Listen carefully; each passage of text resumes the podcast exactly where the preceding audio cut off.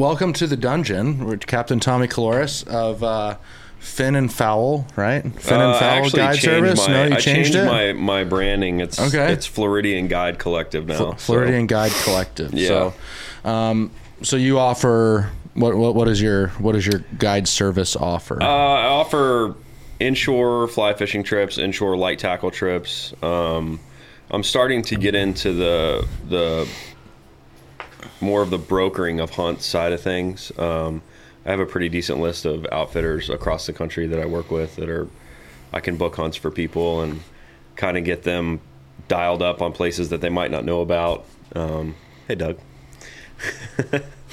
um, so yeah, but primarily, I I would say I'm more known in the local circle for my tarpon fishing. I think okay. fly fishing for tarpon. Yeah, fly fishing for tarpon. I think that's a, a passion that both of us both of us share. Indeed. We haven't gotten to spend any time on the boat together tarpon fishing, It's but we're going to change that It's this coming. year. Yep. Uh, so if we if we were big enough and we had a guy that could throw something on a screen for us right now, I'd, I'd show everybody a map of Pinellas County. But but you're from Tarpon Springs. Born and raised. Uh, born and raised in Tarpon Springs. I was born and raised in you know, Dunedin. We're both Uh, Floridians. both Floridians within you know ten or fifteen minutes of each other. Yep. And our shop kind of sits halfway between that. Indeed. So uh, it's there's a lot of people here, but the fishing industry, the fishing side of things, is a pretty small, tight knit Mm-hmm. group. Everyone kind of knows everybody, for better or for worse.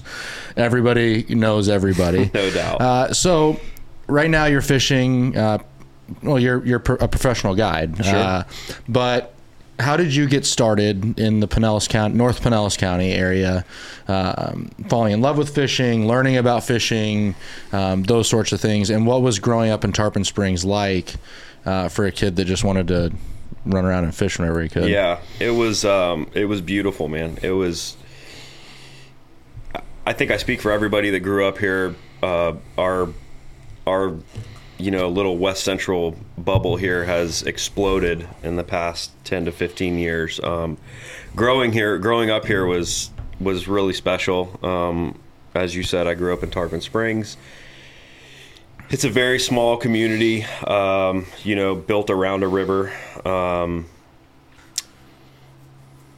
I would say that river is responsible for you know keeping me out of a lot of trouble. Fishing and just the outdoors in general kept me out of trouble a lot when I was younger. Um, I- don't I don't think there was necessarily a, a one moment that defined my passion or you know paved the way for for my fishing.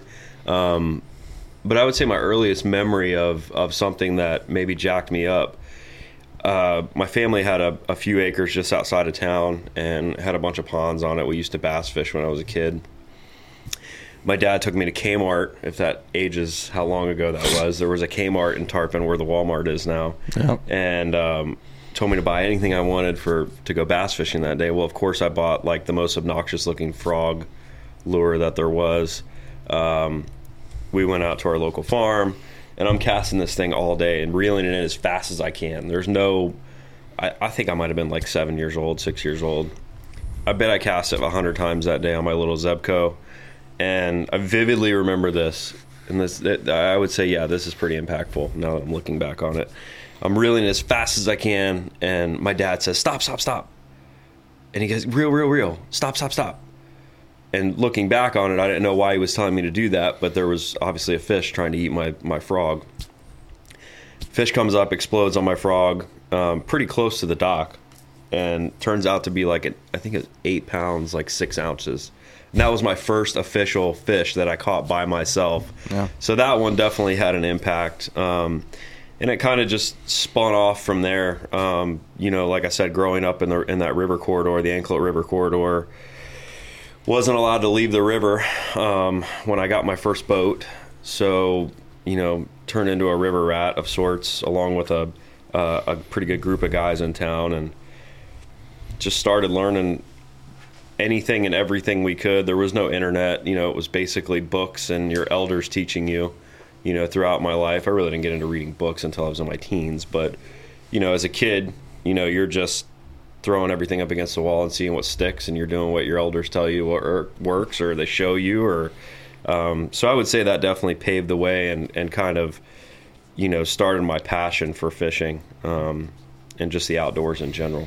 Yeah, I mean, because you look at the area on a map of Tarpon Springs, and it really is built around Mm-hmm. Yeah. the Anclote River. The whole town is built around the water. Um, If you drive through Tarpon, even back into the residential areas, I mean, it's it's water. There's it's water all everywhere. water, and they, people just built houses around the water. yeah, there's water everywhere, Yep. and it and it goes inland a lot. It goes inland for- for very long far. It goes it even stretches up into Land O'Lakes. Um, uh, you know, across the Veterans Expressway into the Bexley's farm. Um, it, it's the Anclote River is very, very, very, very big. It, Yeah. it goes way back in inland. Yeah, so so growing up, running around, trying to figure out, Mm-hmm. you know, I was remember getting getting my homework done as quick as I could, so I could, you know, go fishing. Whether it Mm-hmm. No was the pond at the end of the street, That when I it. started driving, you know what that was like to, you know, dr- go drive, and it opened up a whole new.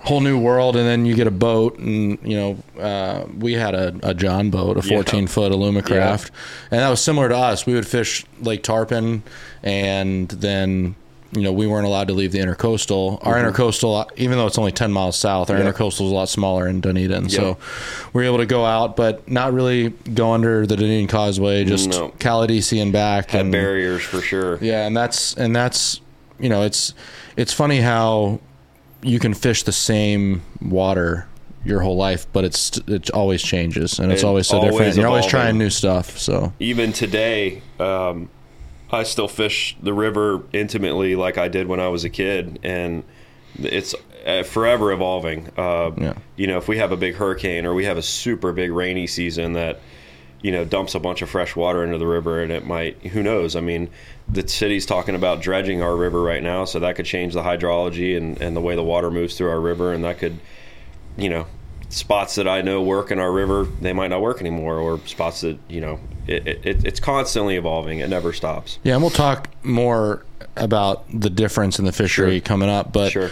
but what I always thought is how amazing it is that you know when you fish somewhere every day, Mm-hmm. you don't notice the differences as much as when you leave and you come back. Yeah. and you know knowing so the knowledge of growing up somewhere and you know knowing that place fe- Mm-hmm. feeling like home it allows you when there are changes that happen you can adapt more quickly or when you For know sure. that the weather's going to be this the wind's out of this direction or uh, that it allows you to to adjust for so for your business Mm-hmm. it it helps a lot because you know it lets you you know it lets you like really give your anglers uh, uh, the best chance no matter what the conditions sure. are.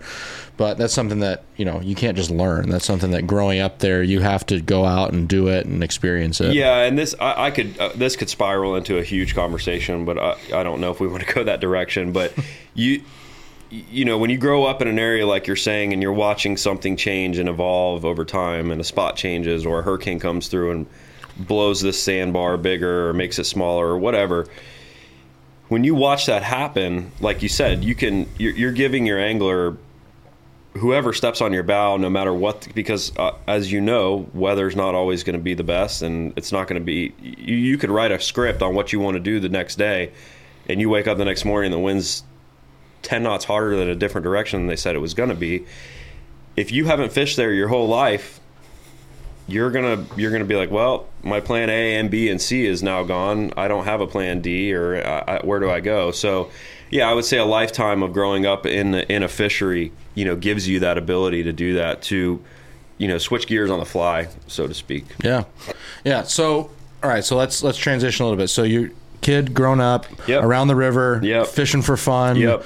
Going to school getting in trouble doing the thing that kids do Going to school, doing the kids, you know, doing everything kids do, playing a little bit of sports, um, you know, but fishing and hunting definitely superseded anything. Um, graduated hi- high school, um, tried to go to college for about a year and a half. Um, just wasn't my thing. My parents got a divorce right before I graduated, and I just I kind of dove head into fishing and Oh man, I would say about a year or two out of high school, um, I got an opportunity through a family friend who owned a, a, a private sport fish boat. Um, I got an opportunity to go work with them. Um, they had a they had a, a an opening come up. They were on their way back from Mexico. He calls me, tells me to come down to the Keys. Long story short, I kind of go down that avenue, which you know, on the west coast of Florida, there's really not a lot of private sport fish boats. It's not an offshore fishing destination. Um, so it was kind of a, a, an avenue that I always had interest in, but I never really had an opportunity to do it. So when the opportunity presented itself, I kind of dove all in. Um, you know, went back and forth maybe for a year there on like, do I, is this something I want to go with, or you know, what do I want to do here? You know what I mean? Do I want to go down this avenue? All my friends were in college and you know, the economy by now I'm 21, 22 years old. The economy, uh, you know, the dive of 08 there is starting to happen and I'm, you know, okay, yeah, I'm going to do this. And I went down that road for 10 or 12 years, um, working on private boats. Um, and man, I saw some incredible stuff. I traveled to some really incredible places and I learned a pile. Um, at the time, I didn't know would translate into my inshore fishing at home or my fly fishing game anywhere for that matter. Um, but that definitely paved the way into, you know, develop me, developing me as an angler and as a, a guide um, in the industry. So yeah, so so the offshore um, private sport fish boats, Mm-hmm. uh, you're fishing. We we talked a little bit before this. You're fishing tournaments, fishing all over the world. Yep. uh, and primarily fishing turn like fi- fishing bill- mostly tournament fishing for billfish, Uh, mostly, uh, primarily? it was all billfish. So the first couple years, um, I worked for a guy who would just kind of fun fish, and we would fish the Old Salt Loop tournament um, every year, and that was the only tournament we would fish. But when I worked for that guy, we we we traveled to. Uh, the Northern Gulf. We did Mississippi. We did the excuse me Louisiana. We stayed in Louisiana, fished out of Sandestin, um, Biloxi, Orange Beach, Alabama, fishing the oil rigs and all that stuff. So I kind of cut my teeth um, learning how to billfish in the Gulf, which was cool. I thought that was cool when I was doing it because I'm you know obviously from the Gulf Coast and learning how to billfish in the Gulf was was really neat. And then It's not something many people do around no, here. I mean there's a you know there's a handful of people from I'll say the northern Pinellas corridor down to I'll just call it Fort Myers that you know they do fish what what is known as the loop current. Um, The Gulf Stream loops into the Gulf, um, and there's an area due west of like Boca Grande called the Steps. Um, the continental shelf just drops off there real good, and we use satellite shots to look at the water and all that. But yeah, not a lot of people are doing it on the West Coast, and I felt very fortunate to have a job that I was doing that. Um, and then as the program grew and the owner grew, um, we started building boats. Um, built several Vikings with him, which that that was an experience in itself. That I, I I'm infatuated with boats. I love boats. I love skiffs. I love big boats. So having the ability and the the opportunity to go build a boat uh, for this gentleman was it was it was truly an honor to do that. Um, but going back to to the bill fishing, once we started fishing out here and kind of honing our team, so to speak, um, you know, we started broadening our horizons. We then we then we started stretching out. We went to St. Thomas, the Bahamas. Um, eventually, and I'm talking over the course of ten years here. Um, you know, we started fishing Bermuda, Ocean City, Maryland, Cape May, New Jersey, all over the Gulf. Like I said, um, Mexico. Um, and then eventually he, he bought a place in Costa Rica and, and we started fishing in Costa Rica out of Los Sueños. Um, and that's when the tournament fishing really took off is when we started stretching out to, to all these places. Ocean City, Maryland has the White Marlin Open, um, you know, anywhere from a three and a half to five million dollar purse. And that was like, I would say that was my first real big tournament. I had fished some, some tournaments in the Bahamas that were respectable tournaments if you want them, but you know, the White Marlin Open's like the Super Bowl. You're talking about four or five hundred boats all competing for a, a multi-million dollar purse. So that's kind of where I learned how to dredge fish and dead bait troll. Um, and really, I would say that's where I learned, started to learn my tackle, really perfecting all of my tackle and knots and learning how to fight fish, uh, learning how to kill fish, um, learning how to take care of a boat. Certainly, um, that that's all up there. You're, you're talking about a when we would leave for marlin season. Let's just say on a normal year, we would leave in June to go to Bermuda. Um, we would fish Bermuda from the end of June, basically all of July. Fish three tournaments in Bermuda. load the boat up the, after the last tournament, maybe the day of the tournament ending, we would load the boat up, maybe leave that night. We did that a couple times, and then go to Ocean City, maybe have a week in between tournaments there, reset everything, new line on everything, you know, and we're back at it. We're fishing again. And when you say load the boat, you mean driving the boat from Bermuda Yes. up the east coast of the United States to Yes. Ocean City, New Jersey. I have taken a boat. or It- it- Maryland. yeah, Yeah. I mean, I have taken a boat a, a lot of places, um, leaving out of the Anclote River. I have left out of the Anclote River and taken a boat all the way to Cape May, New Jersey, and back, stopping at several places along the way: the Keys, the Bahamas, Bermuda. You know, uh, Charleston, South Carolina, uh, Morehead City, Virginia Beach, all up and down the eastern seaboard. You, you know, you have to obviously when you're traveling, you have to stop and get fuel and stuff like that. Um, but yeah, load the boat and drive from Bermuda straight to Ocean City. Um, we did that. I think I fished two or three seasons in, in Ocean City or in Bermuda. I fished seven seasons in Ocean City.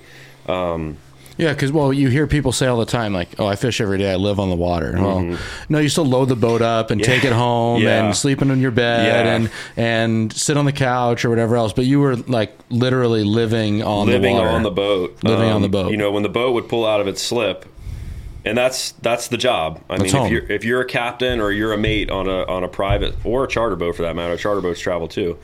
That's home. That's your home. You better take care of it. It has you know your bathroom. Your I mean. When I say this, we the, the boat we stayed on was very nice. I mean, everybody knows. I, I'm assuming a lot of people know what a Viking is. I mean, Yeah, but in over the period of months, months. I don't care what boat you're on. It gets old. It gets small It and does. it feels small and For it gets sure. old and the your roo- your and- roommate. You better yeah. like the guys you're rooming with, Mike Julian. I love you.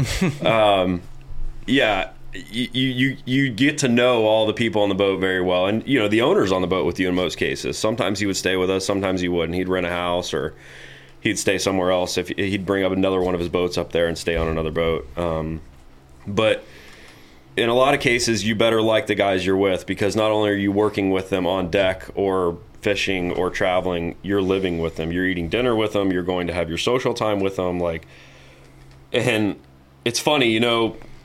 You look at the sport fishing industry, and it's you know just in America. Let's talk about just American boats.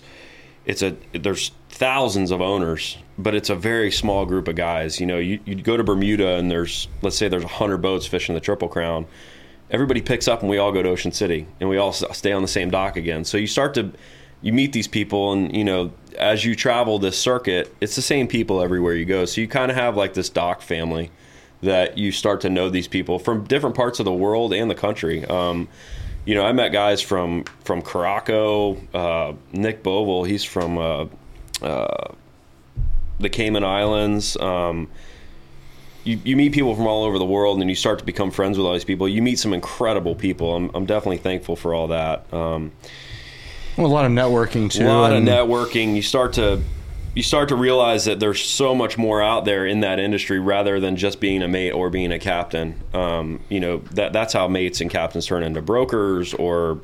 You know, next thing you know, they don't want to be a sport fishing captain anymore. They're driving a yacht, a 250 foot yacht for somebody in Greece or Italy or wherever um, at the at the Monaco show or something.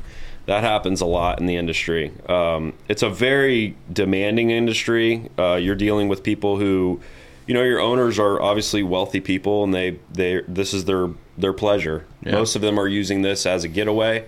Um, and you have to get along with your owners. You have to be a people person. Everything is attention to detail from taking care of the boat. If you take care of the boat, the boat's going to take care of you. That's rule number one.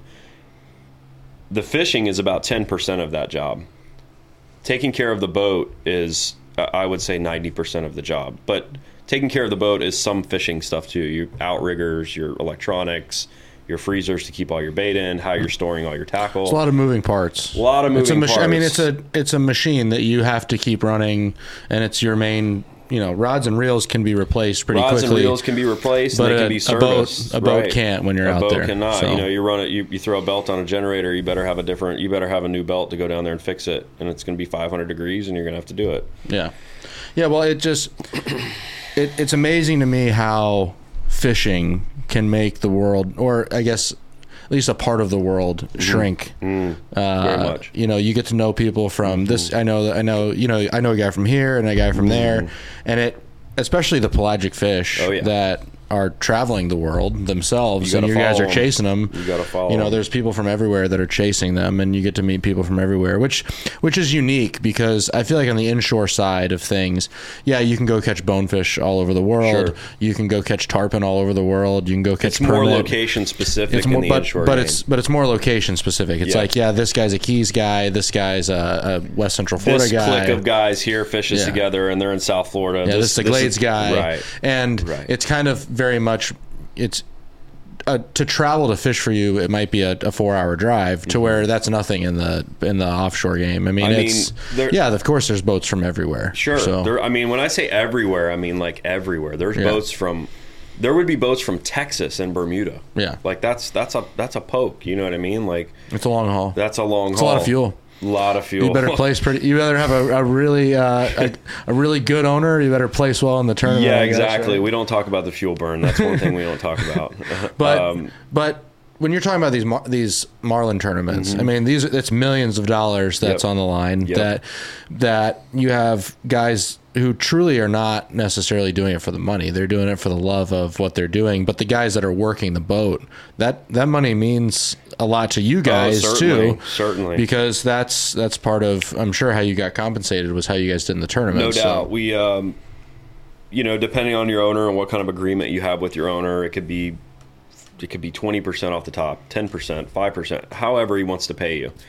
That's none of my business how people get paid. Um, that's certainly a motivator, right? I mean, you know, if you're talking, let's just let's just round number it. If you're talking about a million bucks Yeah, and you get ten percent off the top, it's a and lot. you're a captain, yeah, and your owner's willing to hand you a hundred grand, yeah. that's and a place to live. that's substantial. You know what I mean? Yeah, it's on a boat, but it's a place to live for a few months out of the right. year. so- Exactly. So, Well, that's that's But I still would probably guess that when you guys are in a tournament and mm-hmm. you have a fish on the line, Mm-hmm. okay, like, mm-hmm. you're, and you see it jump, and you're like, this mm-hmm. could, this, this get the gaffs. well, th- this fish could place us pretty high or win the tournament. yep. I would assume that the money is not what's at the forefront. It's the competition. It's the it's, competition. winning. It- it's still Yeah. you know, it's still that measuring contest No doubt. of like I'm better than you. That is the driving Look, force when of the you're on competition. Sea Dock in Ocean Yeah. City and there's you know 70 boats on that dock, and you have a white marlin that you just you guys just gaffed and you put in the boat, and it might be worth four million bucks. You're not really yeah. You're thinking about the money once it's in the boat, but like you're saying, when it's on the line, it's like. All right, I'm ready to roll back in here. Going to the scales is like going to the Super Bowl at the White Marlin Open, but Yeah. a hundred percent what you're saying. It's it's certainly a, a a a motivator, just the competition aspect of it. You want to win. I mean, if you don't have a, a competitive drive, then you don't need to be fishing. I mean, just, Well, and the reason that I said that is because so now your business, what you do, Mm-hmm. okay. So if I if if I was uh, a customer from you know Kansas Mm-hmm. and I wanted to book you for the day, okay. And you have your daily rate, and you're going to try and provide me with the best experience that you can. Mm-hmm. But if I don't catch a fish, when we're tarpon fishing, it's just it's part of the game. I mean, it's just part of what's understood. So it, it's not like I have to get this guy a fish or I don't get paid. What drives you is the being excellent. What drives you is being the best. What drives you Yes. is that it's not just a financial game. Yes. it's it it has to be that to do what you do. hundred percent. Because if not, you can just become complacent. You're like, well, I'm getting paid no matter what. So I'm gonna mail it in, and I'm getting a check, and that's Yeah. just the way it is. Like, there's you're hundred percent accurate on that, Alex. There's when I get on the boat in the morning with a guy that I just met from Kansas, and let's say I booked him for two days, and he let's say he does know how to cast. Let's say he's let's say he's a decent angler and he can get it there and he's doing some of the stuff I'm asking him to do.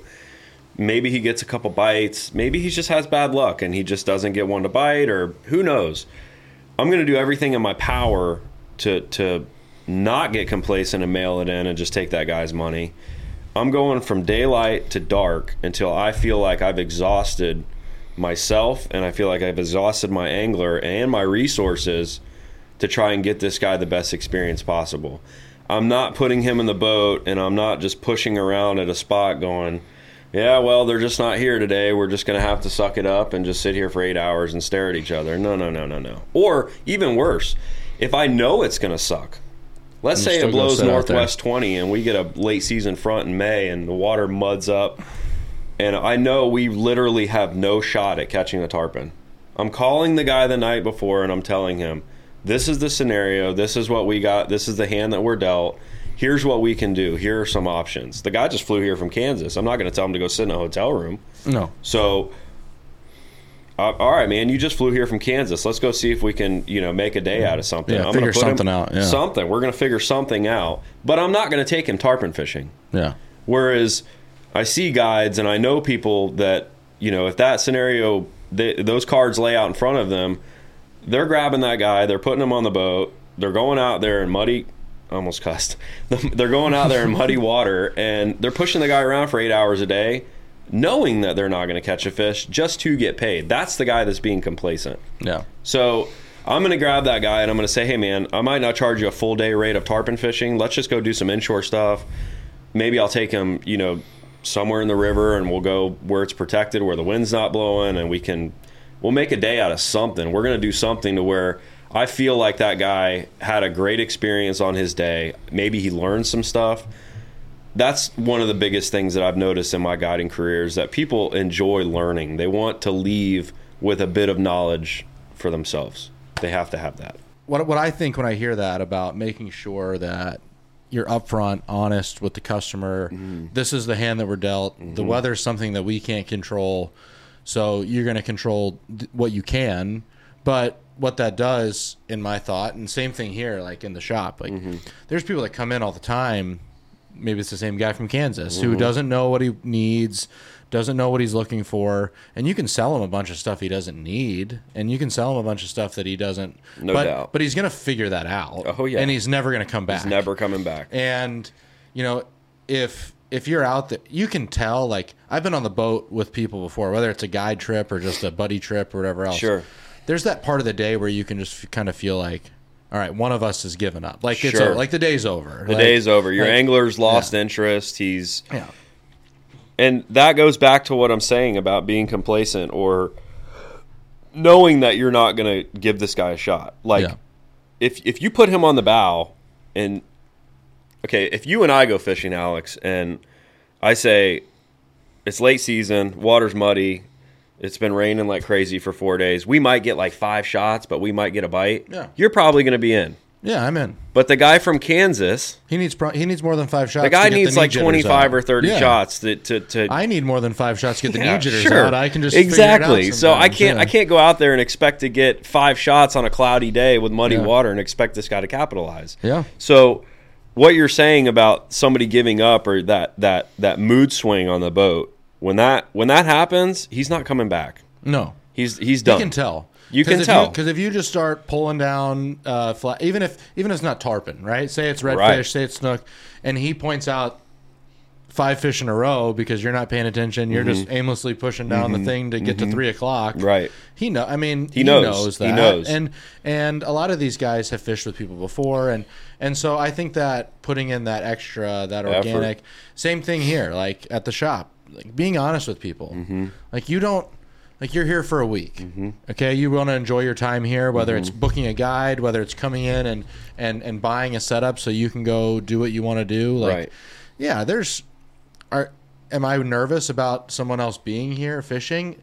Not really, because the what we do is with a, especially with a fly rod, what we do is so specialized that Mm-hmm. No doubt. you need a boat to really to be successful to get to the spots that you need to get to. But also, it's a tough, and that's that's a tough game, and It's very difficult. We tell people here now that, and we'll get into some of the changes in the Sure. in the fishery, but um, but it's not weird for one. We just did it the other day. Mm-hmm. I mean, to go out and not catch something because the fish don't cooperate. It happens. because the sun, the visibility's bad because of the winds Whatever. blowing further. It's, Look. it, it can be the perfect day and it's the perfect fish with the perfect fly, and he just decides.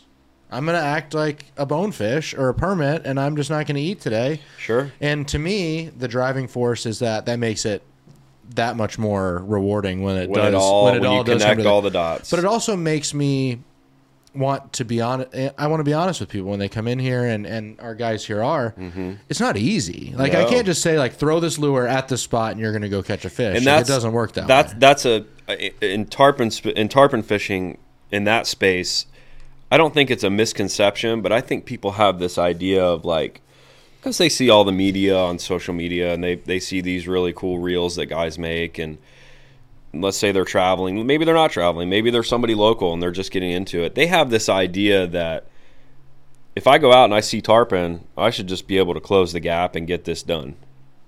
Whether I'm doing it by myself or I have a guide pushing me on the back of the boat. For whatever reason, people have this idea that when they do book a guide that he is, you know, he's going to have all the answers and in most cases he should have all the answers, but for you to execute them how and he should be telling you whatever he tells you today, he should tell you the exact same thing in almost the exact same words a year from now. And whether or not you are your ability to execute what he's telling you to do, that is where you're going to close the distance and where you're going to capitalize on your opportunity that he's giving you. That being said, going back, let me touch back one on one thing you were talking about. You were talking about effort and and not getting complacent in your day. Everybody has bad days. yeah. I've had terrible days on the water. Whether I make a bad decision on when to be at this spot or maybe I pick up and run because I see a crack of sunshine 10 miles away or 5 miles away and I get up there and the crack of sunshine closes and then now there's sunshine where I was and I run back and there's somebody there, whatever it is.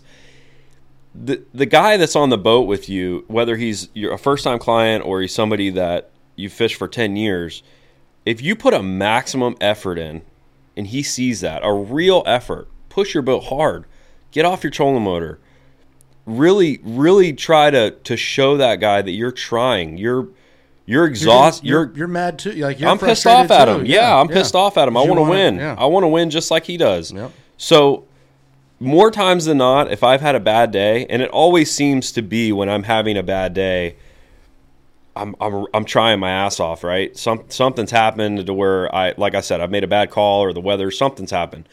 When I get back to the ramp, if I've had a bad day and let's say we we had let's just say we had 15 shots, which is a decent day, but uh, that's not a good day like as far as shot numbers in my opinion. I feel like I need more than that from my guy and I get back to the ramp and he feels like and I can tell he feels like I you know we didn't deliver that day as a team. Maybe it was me.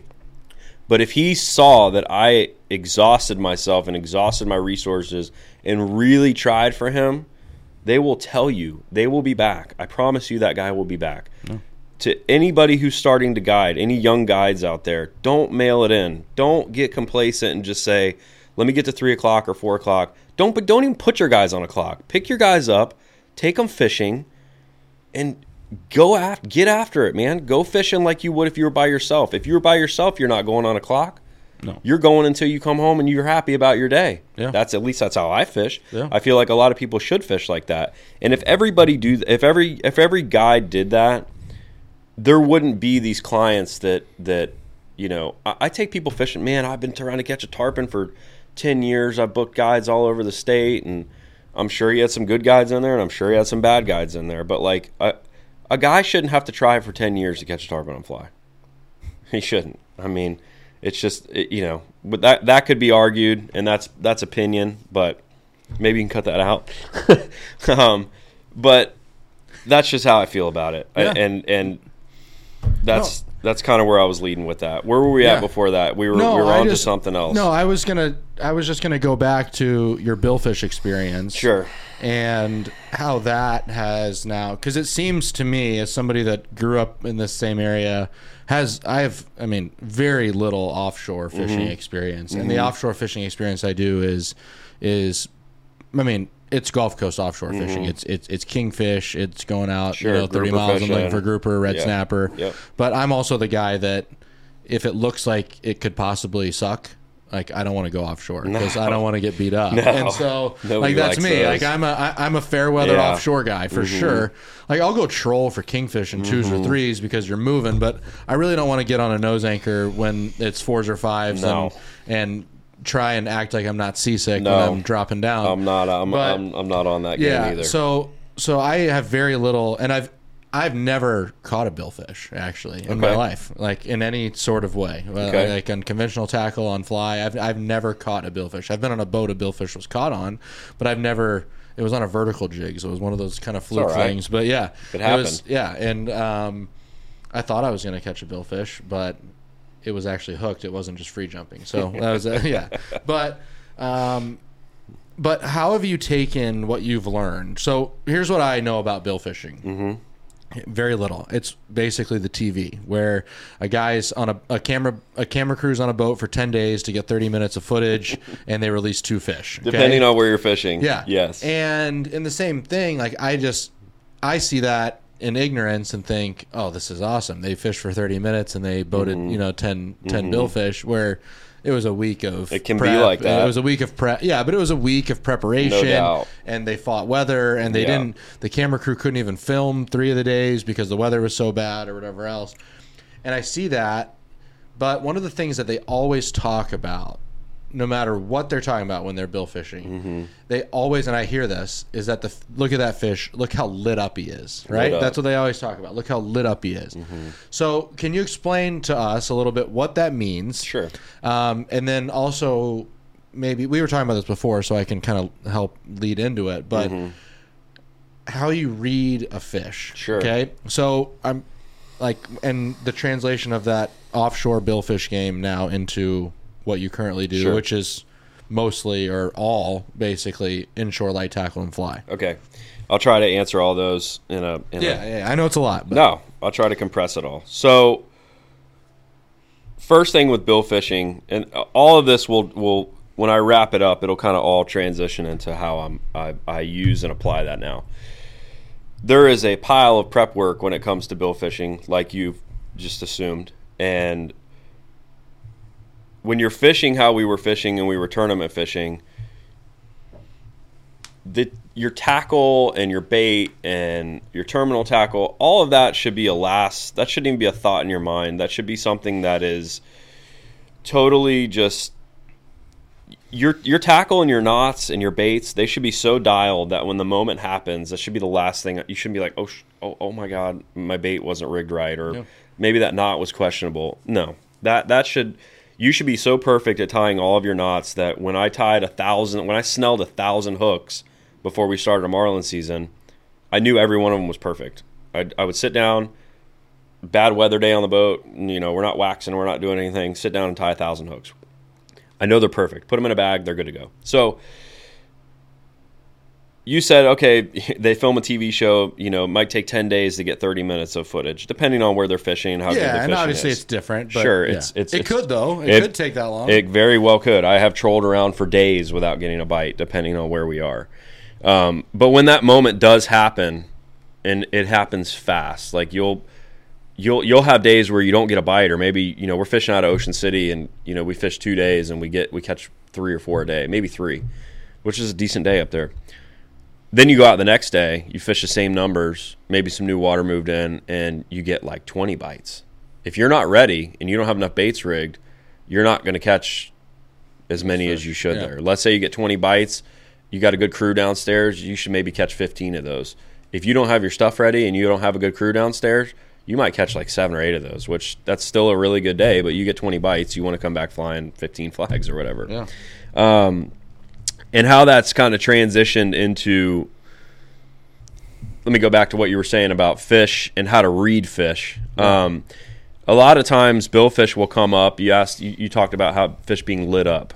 Um, sailfish are notorious for coming up and kind of being lazy they'll window shop a lot. They'll come up and they'll swim they'll be 10 feet behind a bait and they'll just be kind of lazily swimming there. You got to excite that fish you got to piss him off to get him to bite because you can't just have a ballyhoo in your hand and he comes up behind it you just can't dump it and expect him to eat it. Maybe he will maybe he won't.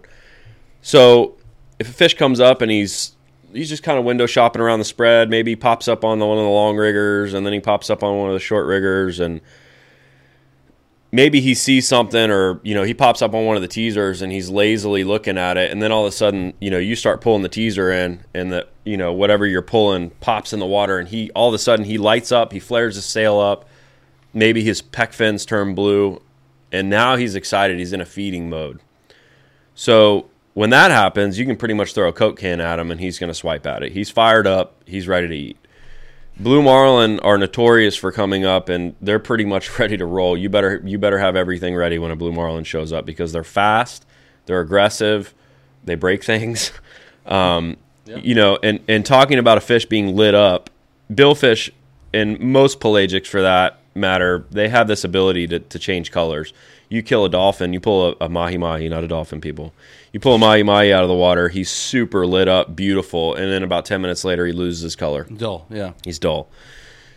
A, a marlin's the same way. If you if you kill a marlin that's lit up, you put him on the deck, he's going to lose his color. He's going to turn black. Tuna, I've seen tuna do similar. Tuna correct? do similar things, yeah. but tuna will actually keep their color a little bit. Okay. Um, but I've seen marlin come up pitch black I mean, you just you look underneath the dredge and there's just this pitch black shadow that's down 20 feet, and then you start bringing the dredge up, and then all of a sudden his pec fins will turn electric blue. He slides up behind the dredge, and he's his erratic, his his he's looking up, he's ready to go. Something has excited him. Maybe when you pulled the dredge away from him. So, bill fishing taught me to a read fish because yes when the fish comes up into the spread more times than not we can see him. We can see what kind of behavior he's exhibiting. Is he in a feeding mode? Is he window shopping? Maybe he just comes up and takes a swipe and he's gone. That happens a lot too. Circle back maybe get another bite out of him. You have to learn when to we, we were primarily dead bait fishing and with dead bait fishing the fish actually has to try and eat the bait before you can dump it. When i say dump it i mean open the bail and free free spool him the bait so if a sailfish comes up and he's brown and he's he's just kind of back there window shopping, comes up on the long rigger, he's swimming behind it, and let's say he takes a swipe at it, I dump it, push it back up, he's not there, I reel up, all of a sudden he comes back up behind it, now he's fired up. You're actually waiting for the fish to try and bite the bait, and then you dump it down his throat. So that's part of reading a fish on the rod, bill fishing. When teasing a fish, Let's say you're on the teaser rod or you're on the dredge rod or you're in the bridge and you're teasing a fish. If I'm in the bridge and I'm driving and, and a fish comes up on the, one of the bridge teasers, I have to read what that fish is doing and I have to tell my angler because maybe he can't see it. I have an advantage because I'm higher. Or the tower guy's telling us where to put it. You have to, it's a dance for sure. You have to tease the fish and tell your angler where to put his bait if he can't see it in relation to the fish to set yourself up for a bite. And you can set that whole scenario up when you have a good angler and a good captain and a good tease guy. You can put the boat in a turn, you give them a clear window of water. The, the mate knows what to do, the captain's teasing the fish perfectly. You can set that whole thing up. So, fast forward, now let's go tarpon fishing. When I started tarpon fishing with a fly rod, it was a very bumpy road for me. I I didn't I, I, I didn't really know like I knew how to feed fish and I knew I knew how to feed billfish and stuff like that, and I could certainly feed redfish on the flats, but tarpon are a special fish. You know, they, they, they want to have it a certain way, and especially in clear water, it can be more difficult with that. So over time, trying to learn how to feed tarpon and okay, why did this fish bite on this day, and what did I do there that made this fish bite?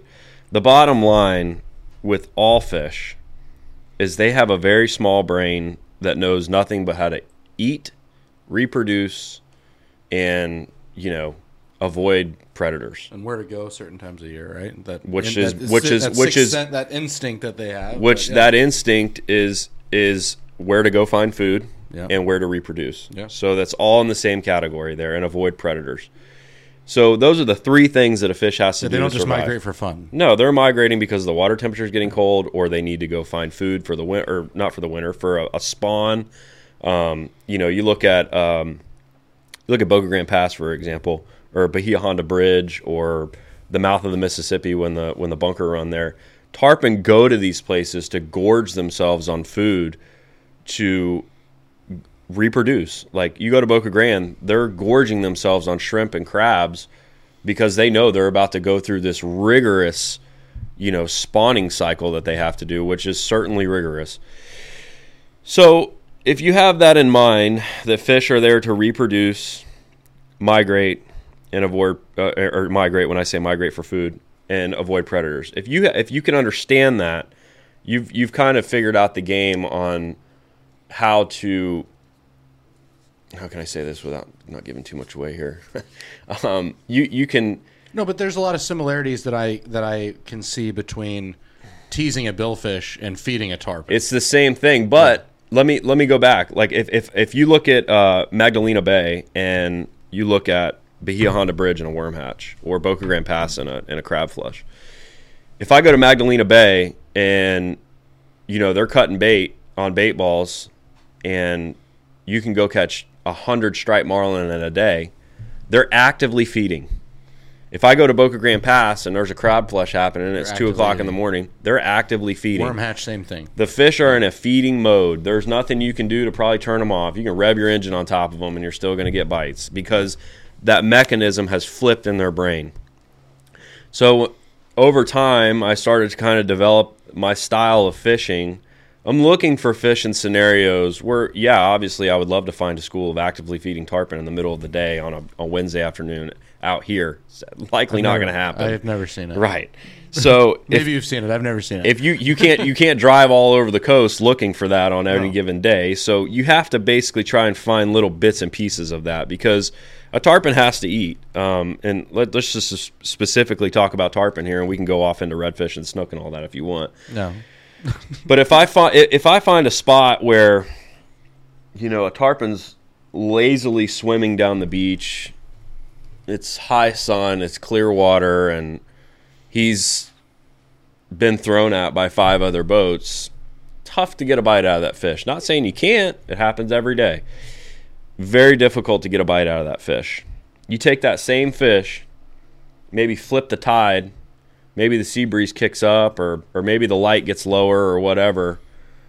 And now all of a sudden he's got current blowing in his face and he's starting to think you can you can see it in their body language dude. You can see a, you can see a string of tarpon swimming down the beach and they're perfectly just swimming along in a single file line like they do.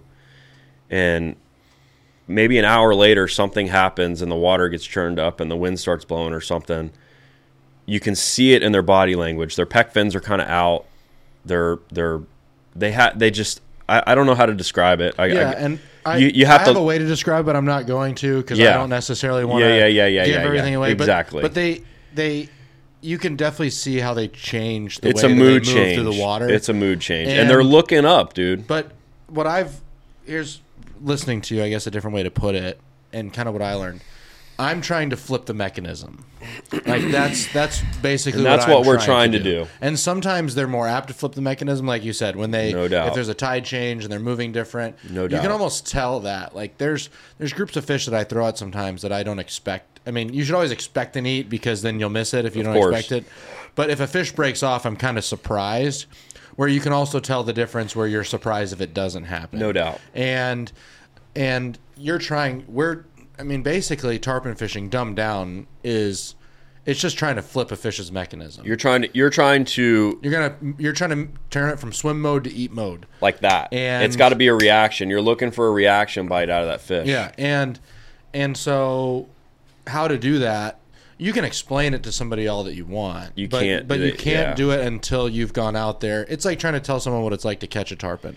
I haven't caught a ton of tarpon in my life, Mm-hmm. you know, and I've I've I've caught a handful. Most of my time out there's a lot of it's spent solo. Sure. So a lot of bad shots, a lot of bad boat position, a lot of, and so that's how you figure it out and though so, but being out there, it makes again, it makes the success that much more rewarding. No doubt. But it also, I'm okay with failure, and and and people are like, "Did you have a good day out there?" I'm like, "Yeah." How many did you catch? Nothing. None. I didn't catch anything. but you learn maybe maybe you learn maybe you saw a fish try to eat your fly or maybe you saw a fish blow up on a ballyhoo or a needlefish or something and it whoa why did he do that yeah. or yeah, or or why do they roll in this spot? Or Why do they- why, Why do they daisy chain on the edge of this bar and not this bar? and that is so- only done through extensive time on the water and if you this goes back to what I was saying earlier. If you think you're just going to roll out in tarpon season, and I understand everybody doesn't have hours out of a week to go spend on the water. no. But if you if if if if if you want to understand a fish on this level, extensive amount of time has to be put into studying the animal. When I say studying the animal, watching his behavior, maybe not throwing at him, maybe going to a spot and just watching fish swim by it and say, "All right, well they turn there." And then he came over here and he rolled. Uh, they showed me he rolled over there, and now he's going to show up here. Maybe if I put the boat over there, I'll have the best angle of a shot, and the current's pushing this way, and the fly won't be swung, and I won't be stripping on slack line. All of that is done through extensive trial and error and failure. Oh yeah, Failure is- most days solo out there Are- we're not. I'm not. I'm- Are not a I- success in most people's eyes, but for me, I wouldn't trade it for anything because as long as I, as long as I see a fish and feel like Mm-hmm. Get a e- few shots. E- and even if I didn't get a shot, hey, m- maybe they just turn different with the Mm-hmm. tide, or maybe there's another boat that's sitting out Maybe there, so they're bad boat bumping off. So they're bumping off Right. of them, or maybe they're just swimming a new line that I haven't really Right. seen before. Right. They are still fish. They're still fish. and they're gonna do what they do, and and you know, being out there solo for a lot of it, you know, I'm not going to get a bunch of fish to hand. I don't really want to Mm-hmm. get a ton of fish to hand solo because I don't really want to set a rod down when I'm connected to a fish. But Mm-hmm. Sure. but to connect with one, get a few jumps, pull on him for 10 minutes and then, you know, be able That's to it. pop him off when he gets in the pass, I'm. I'm fine with that. But um, you know, and also trying to you know, I said we weren't going to get into this, but also etiquette wise, I'm I'm out there for fun. Mm-hmm. There's a lot of guys out there to make a living, and I'm so I'm not trying to get anyone's way, Right. And I'm not trying to get caught up into you know all the stuff that that that happens in the day to day work Mm-hmm. relationship, and and but you know trying to stay out of guys' way, but but also like there's I've been fishing tarpon here for longer than a lot of the guys that are fishing every day out there. No doubt. I know where the fish are going to swim. Sure. I, I, I can find fish and you know and i use that because you know maybe i only fish six days during tarpon Yeah. season but i know where i can go find fish still and so um so kind of as we as we wrap up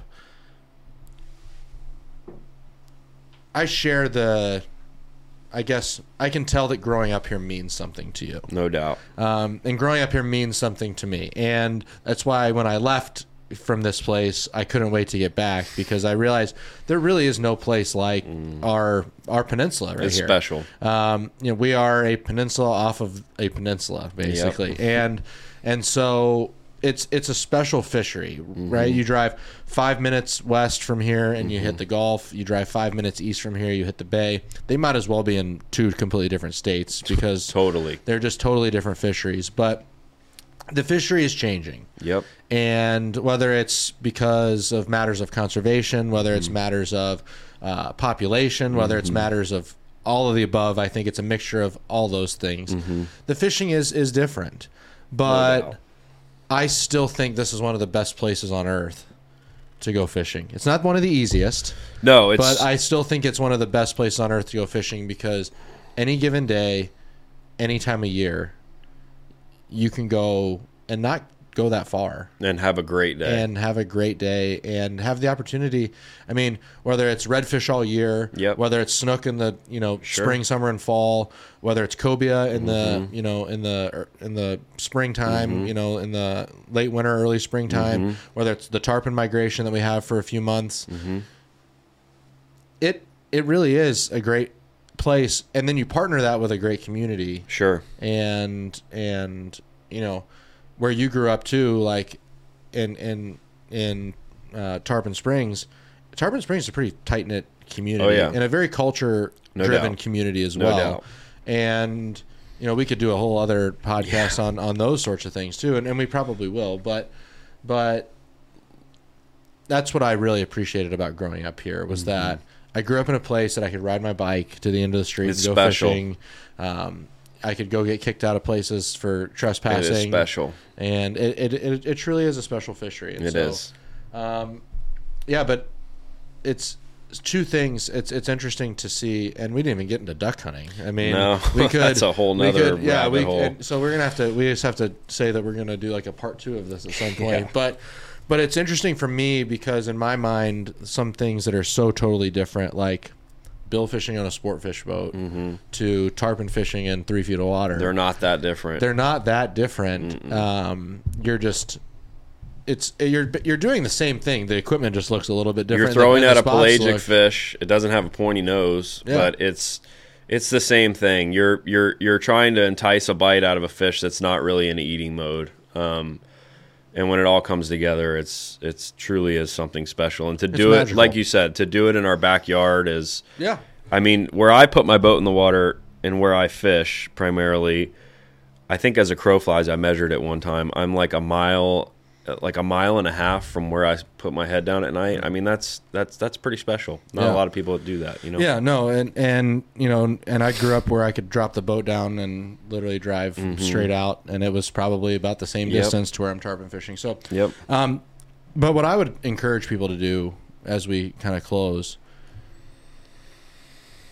you have to experience it You do. firsthand, and the best way to experience that, in my opinion, unless you live here and you have and Mm-hmm. you're doing it, and even if you do live here, hire hire a guide Yep. hire a a, a, a local captain Yep. and and get but don't just hire some random off the internet No. like ask Ask Um, around. Go to your local tackle shops. Talk to people. Talk to other guides. Talk. Interview them. Yeah. Call ten guides and talk to all of them. And when you step on the boat, you'll know right away if it was the right guy. well yeah and and you know just our fishery still has a lot to offer and No doubt. even though it's different and nothing's like the good old days right No. as we kind of wrap things up, it's amazing to me how two things that seem totally different to me, whether it's you know fishing billfish tournaments on a sport mm-hmm. fish to tarpon fishing in three feet of water. Mm-hmm. There's not. I mean, there's there's a lot. There's differences, but they're more similar than they are They're different. Very similar. Two different spaces, but very Yeah. similar. And truly, that's something I've never experienced. And you can talk about it all day. Sure. But nothing gives you the experience like going out there and doing there. it.